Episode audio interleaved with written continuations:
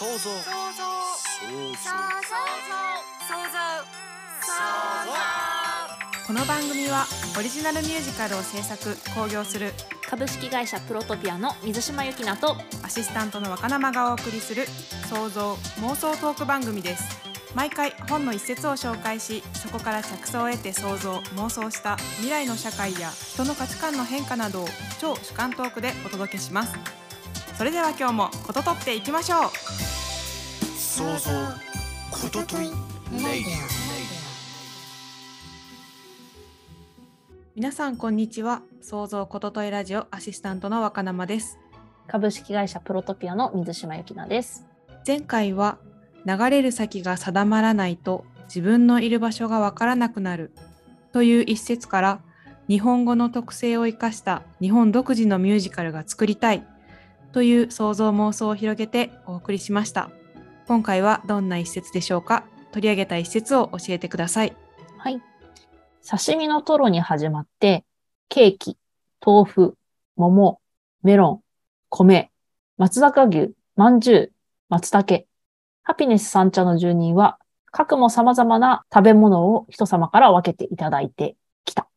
です。はい。長いですね、今回の一節は。食べ物の名前の羅列が長いよね。うん。これはですね、木更津泉さんのスイカという脚本が文庫になった本の後書きから抜粋した一節になります。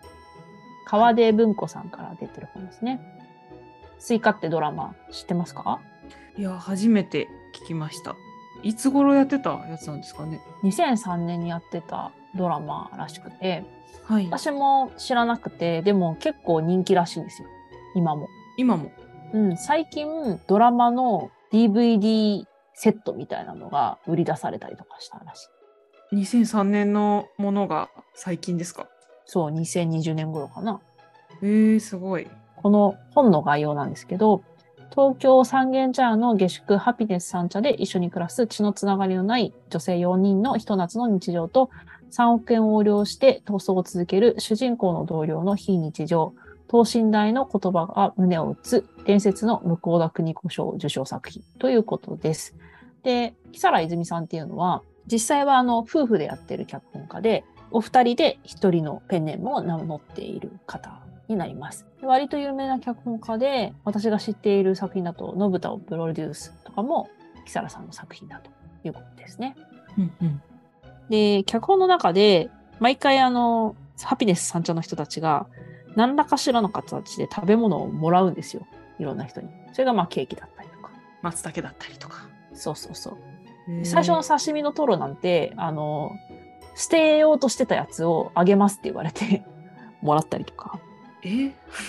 その状況気になりますけどね。なんか松阪牛とかはなんか賄賂的にあのこれ送るから大学の単位くださいみたいな感じで渡されるとか。で結構食べ物ごとにエピソードある感じなんですかね。まああの食べ物が中心なエピソードではないんだけれども、メインのお話の中の一つとして食べ物が必ず出てくるんだけど、必ず出すっていうことを木更津さんたちはルールにしてたっていうことですね。ああ、なるほど、なるほど。で、この一節を読んで、食べ物をたくさんも、いろんな種類のもらえるのって、なんか嬉しいなって思って。いやー、本当ですよね。なんか食べ物って、当たり前のこと言うけど、いろんなものあるじゃん。はいはい。うちもよく季節の果物とか送ってくれる人がいて、うんうん、あのいただくんだけど、本当に美味しいな、いろんな種類あってって思うわけ。で、コロナになってさ、なんかやっぱ食べるのが結構楽しみになったっていうか、外出れなくなっちゃったから、あんまりね。うんうん。食べ物が楽しみの一つになって、毎日のご飯が。そうですよね。ちょっと凝ったものを作ろうかなとかにもなるし、うん、ちょっと興味がより湧いた気がしますね。食べ物が美味しいって最高じゃない？い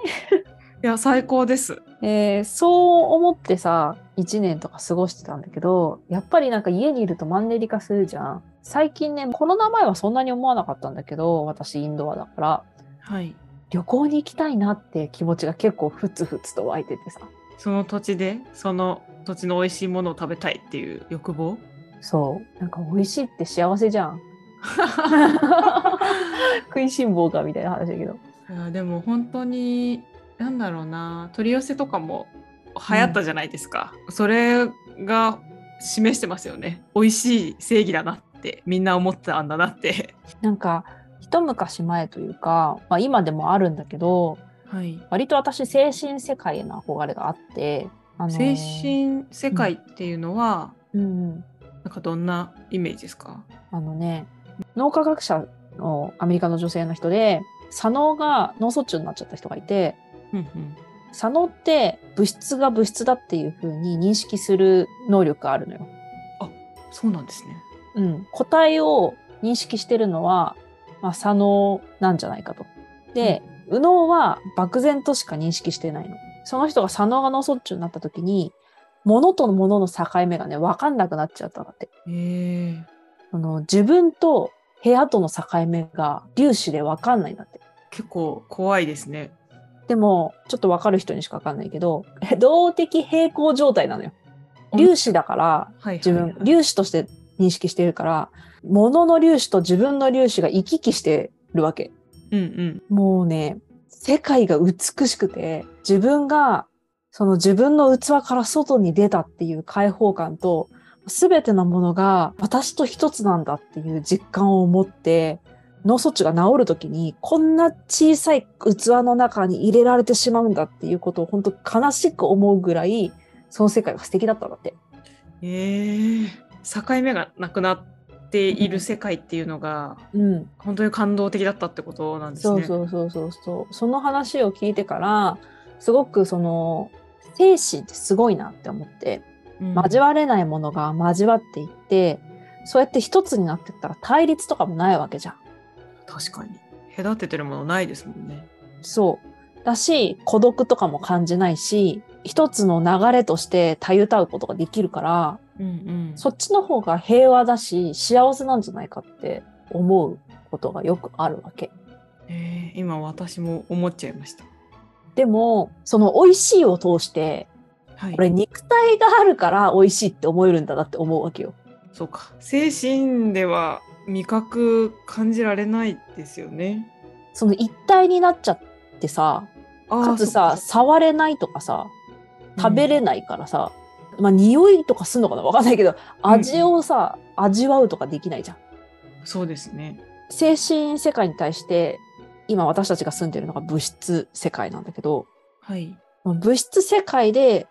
いろんな物質があるからいろんな食材があって、うん、いろんな食材とかがあるからいろんな料理があって物質文明っていうのが生まれてんだよね。あ、そうですよね。だって物質の隔たりなかったら料理っていう概念なさそうですもんね。そうそうそうそう。今物質文明を料理だけで語っちゃったけど、うん、あの木があるからお寺作れるとかさ、レンガがあるからあの教会作れるとかさ、うんうん、その私たちが飛行機作れたり船作れたりするのもその物質があるからだ。物質がなかったら別にある意味そんなんいらんってなって、うんうん、それが美しいなとか文化だなとか言う必要はないわけでね、考えたらもしかして今私は物質世界の中から精神世界を見て精神世界ってすごいなって思ってるけど、うんうん、精神世界側からすると地球ってめっちゃすごいなって思うかもしれない。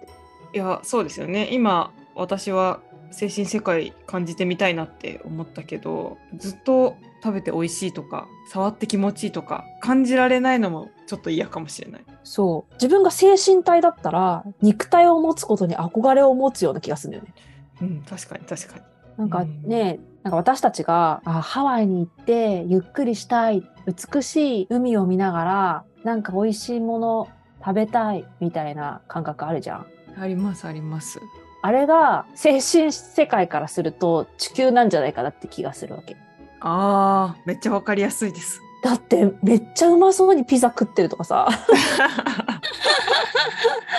肉がみたいな、肉汁がとかさ、うんうんうん、憧れるだろうなって。だからもしかしてここは本来は天国なのかもしれない。その精神世界の人たちからすると人精神世界の存在からすると、まあ、天国とか楽園とかなんじゃないかなって気がしない、うんうん、温泉が気持ちいいとかもないんだよ。それ感じたいですもんね、うん、でもやっぱり楽園の中にいると楽園の良さって分かんなくなっちゃうよね。今だって、うん、その仮想世界に行きたいって人いるし、うんうんうん、体ない方が楽だなって思うこともありますもん。疲れちゃうし、うん、太っちゃうしね。あ、それで今私さじゅうにがつに公演するミュージカルの演出を頼んでる人の演技のクラスに行ってるんですよ、はいはい、でこのスイカっていう脚本もそこのクラスで使った脚本なのね。でそのクラスで学ぶことがすごく面白いとか身になることが割と多くて、でその中で言われるのが、人ってついつい過去や未来に意識を飛ばしちゃって今を生きてないことが多いって言われるのね。へー、どういうことだろう。あの過去のことをくよくよ悩んだりとか、はいはいはいはい、この前誰々何とか言われたとか、あいつは何とかだとか、うん、あるいは未来を考えて、まあ、ワクワクしてる方はいいと思うけど、あの未来を憂いちゃうとかね、いや不安でいっぱいになっちゃうとか。確かにその時間の方が割合多いかもしれないです。そうとか、うん、まあ、もっと小さいレベルで言うと明日のスケジュールどうしようかなとかみたいなこと、頭が未来を生きちゃってるね、うんで今を生きてないって。でも役者っていうのは今その場で生きてる人をやらないといけないから、今感じてる感覚っていうのを大切にしないとねっていう風に言われるの。でふとさご飯食べてる時もなんか考え事とかしちゃってる時あるじゃん、うん、食べてる時結構ながらが最近多いかもしれないですね。あ、そうだよね、テレビ見ながらとかね、うん、そうするとさ食べ終わっちゃってんじゃん、うん、もったいないなと思って。いや本当にもったいない。今食べてるもの、今感じているお風呂の気持ちよさ、今住んでいる物質文明の豊かさっていうのをもうちょっと感じないとなって。いや本当ですね。そう思ってね。で今回考えた話は、うん、なんか人間の今を取っちゃうウイルスが流行する話。うーん、ウイルスはやっぱりさ自分がそうやって体感する肉体がないわけじゃん、うんうん、ちっちゃすぎて体っつうのかね、あれわかんないけど、よくさ菌とかでさ菌ウイルスかな、まあ、ゾンビウイルスみたいな感じで昆虫の体乗っ取るやつとかいるじゃん。あ、はいはいはい、あんな感じで、うん、人間を支配しちゃうね。で、うん、過去とか未来を人間に考えさせてウイルスが今入っちゃってる状態だね。であのー私たちが未来とか過去に脳がトリップしてる間に、代わりに美味しさを体験したりとか、美味しさを味わったりとか、うん、そのお風呂の気持ちよさを味わったりとかするの、ウイルスが。いやなんかもうあのそういうお話なんじゃなくて現実に起きてる気がしてきましただから私たちは体だけ支配されて、脳を他のところに持ってかれて、意識をね、うん、今をウイルスに取られちゃってる。都市伝説界隈ではもう人間は火星に移住するかデジタルの中でメタバースで住むかどっちかだっていうふうに言われてて。そうなんですか、うん、地球にはあんまり残んないみたいな。そっかそっか。でもさ地球が楽園だとしてよ、うん、人間をさ火星とデジタルに追いやってそこにさ完全にウイルスに乗っ取られた人間だけが、だからもうウイルスが地球を支配するっていう話いやでもね、もう乗っ取られてるからそういう説が有効になってる可能性ありますよね。でもどう考えたって火星でさ今ほど美味しいもの食べれないじゃん。確かに今のとこメタバースでもうーん今体験してるもの以上の体験があるとは思えないですよね。温泉もないじゃん、文化もないじゃん。やっぱり今ここで住んでいるこの社会、このこの世界を本当に大切にしなきゃいけないと思うよね。なんか本当に今あるところにはね不満を持ちがちだけど、うん、そんなことないなって、もっといいとこ見つけて保存できるようにしていかなきゃなって思いました。そうだから独り占めしないでみんなで分け合って、みんなでこの物質文明をさ楽しもうじゃないかって思うわけよ。そういうことをね教えてくれるお話っていうことですね、うん、はい、今日はそんな感じです。はい、今日もいろいろと想像妄想できたのではないでしょうか。さて、いかがでしたでしょうか。ぜひリスナーの皆様の感想、想像、妄想も聞かせてください。また、株式会社プロトピアではこの番組から着想した小説やシナリオを制作してくださる仲間を随時募集しています。興味のあるテーマで作品プロットを構成し送ってください。いずれもラジオの紹介欄にある Google フォームから受け付けています。お便りをお待ちしております。それではまた来週。